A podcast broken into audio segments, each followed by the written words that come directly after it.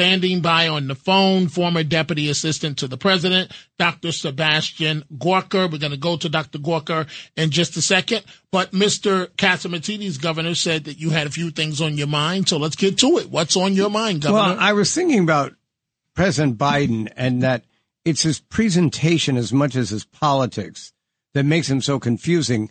Yesterday, Dominic, you and I uh, interviewed Michael Goodwin from the New York Post, and he actually admitted that Biden's delivery in that speech was very good, and even conceded to me that when Biden said that uh, there were Republicans who didn't want Social Security or Medicaid to be in in uh, uh, you know part of the budget anymore, and uh, the Republicans got upset.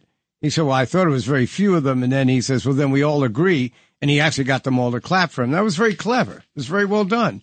But there've been very few incidents where that kind of thought, in other words, like a chess match, how you would goat your opponent into agreeing with you. And most of the time, it's been this idea that went back about a week and a half ago when he said he wasn't even going to negotiate.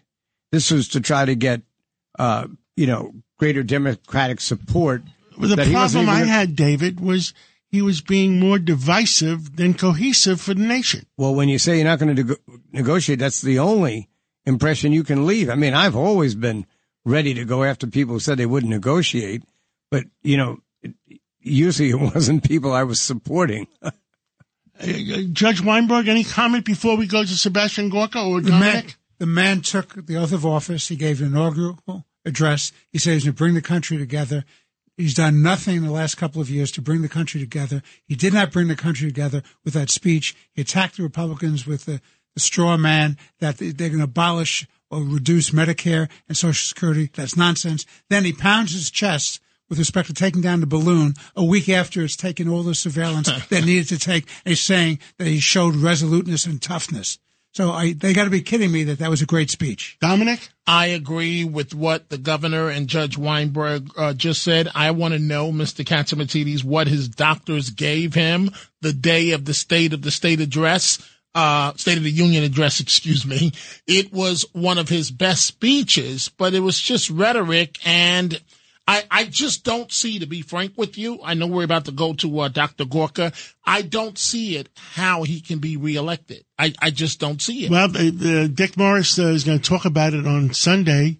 Uh, I understand there was a big article in, in, the Hill newspaper that says if Joe Biden doesn't get the nomination, uh, who's in first place, who's in second place, and it happened to be uh, Harris. Harris at number 20, one. She's twenty five percent or something, yeah. and, yeah, high, and high, Hillary at seventeen. That's ridiculous with Kamala Harris. I, I don't know. Who's well, why don't we go poll. to Dr. Sebastian Gorka? Fair enough. I agree, Dominic. Oh, by the way, I'd like to see the debate between Hillary and uh, Harris. It would be some debate. it would be some debate. So we're joined now, as Mr. Catsimatidis just said here on Cats at Night with John Catsimatidis by former Deputy Assistant to the President, Dr. Sebastian Gorka. Dr. Gorka, thank you for joining Cats at Night. My pleasure, gentlemen. Thank you for having me. Well, tell us, you have a comment on the State of the uh, uh, Union? Yeah, I, I, I think I must have been watching a different uh, State of the Union from what one of your guests was watching. I mean, it was an, it was an utter disaster. If, if you come in uh, swearing that you're going to unite the nation, and then you stand there uh, in front of only 20 million, that is the smallest number for any televised State of the Union since Nielsen ratings began, but you you actually lie with bold face lies about the the GOP wanting to get rid of your Medicaid and your Medicare and Social Security. How, how are you bringing the nation together? And then and those and then those moments where clearly this man has cognitive issues when he he says words that nobody can understand, and then like somebody with with Alzheimer's or dementia, he rails and shouts at the teleprompter. That, that, that peculiar moment when he said, and, and who wants to be replacing Xi Jinping? And he shouts it three times, and you think, I mean, this is elder abuse. The, the fact that Joe Biden allows this man to stand there when he should be, you know, in an old people's home eating eating oatmeal. It, it tells you what the Democrat Party has become. It is a party of extremists and, and meat puppets. And I dearly hope, I dearly hope that they're going to run him in 2024, or even better, Hillary Clinton, because then my former boss can beat her twice. Well, I mean, uh, you know, uh, me and Dick Morris, we we've been joking around. Uh, it might turn out to be true. Trump versus Hillary Clinton, round two. Where's the bell? Ding.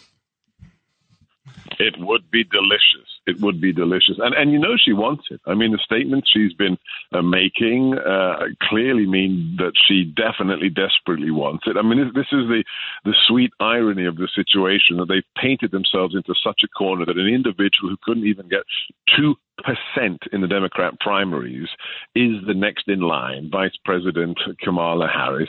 Are they going to shove her aside? Is, is a black woman going to be shoved aside for a a, a white uh, establishment, a politician like Hillary Clinton, or are we going to have a fair primary on the left? I mean, I, you know, I, I'm in favor as an immigrant to this country. I don't like anointed. Uh, nominees, all of those people who say can't be Trump, it's got to be DeSantis or anybody else. Let's have let's have a primary. I mean, it was so much fun. I mean, one of the things we have to be so grateful to President Trump for is in 2015, with what 17 people in the field, he made politics fun again. Wasn't that fun, John? What what happened? Well, he had 16 or 17 knockout punches. Yeah, but wasn't it fun? Well, I, we we enjoyed uh, getting watching everybody getting beat up. Yeah, I mean, look, this is it's like the the, the choice for the speakership. I, I, I really don't understand. Even, even Newt Gingrich, the great Newt Gingrich, fell into this trap where they they were horrified that it took us four days to discuss and vote on who should be a next speaker. I mean, seriously, would most Americans n- notice if Congress didn't even sit for four months? I mean, I like that back and forth. I, I, like that kind of more parliamentarian way of doing things.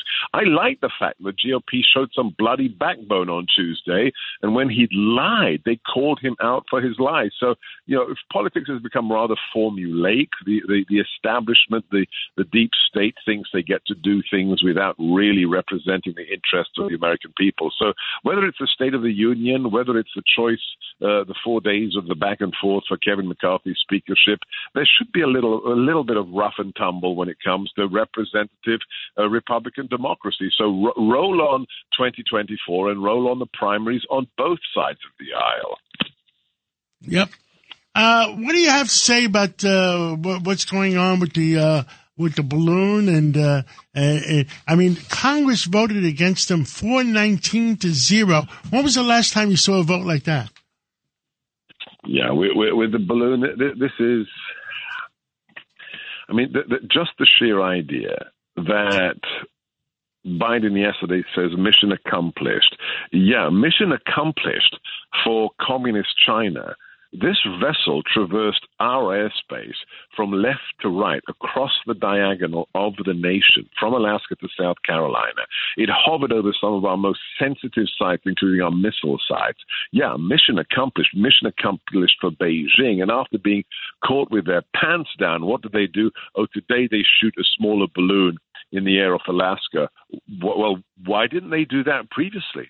Uh, did they not know where it was coming from? It, it traversed completely uninhabited areas of the Aleutians, uh, Canada, Alaska. This tells you how feckless and amateurish this current administration is. I mean, the idea that a low tech, a, a, a, a technology that has been around for 200 years since Blériot, is allowed to traverse our airspace packed with signals intelligence equipment, and then they wait till it leaves our territory and shoot it down over the water that makes it even more difficult to recover anything technologically that could be of intelligence of value. It, it tells you that we we are being run right now by a group of people that are a, I couldn't understand. You got a balloon like that over our nuclear sites.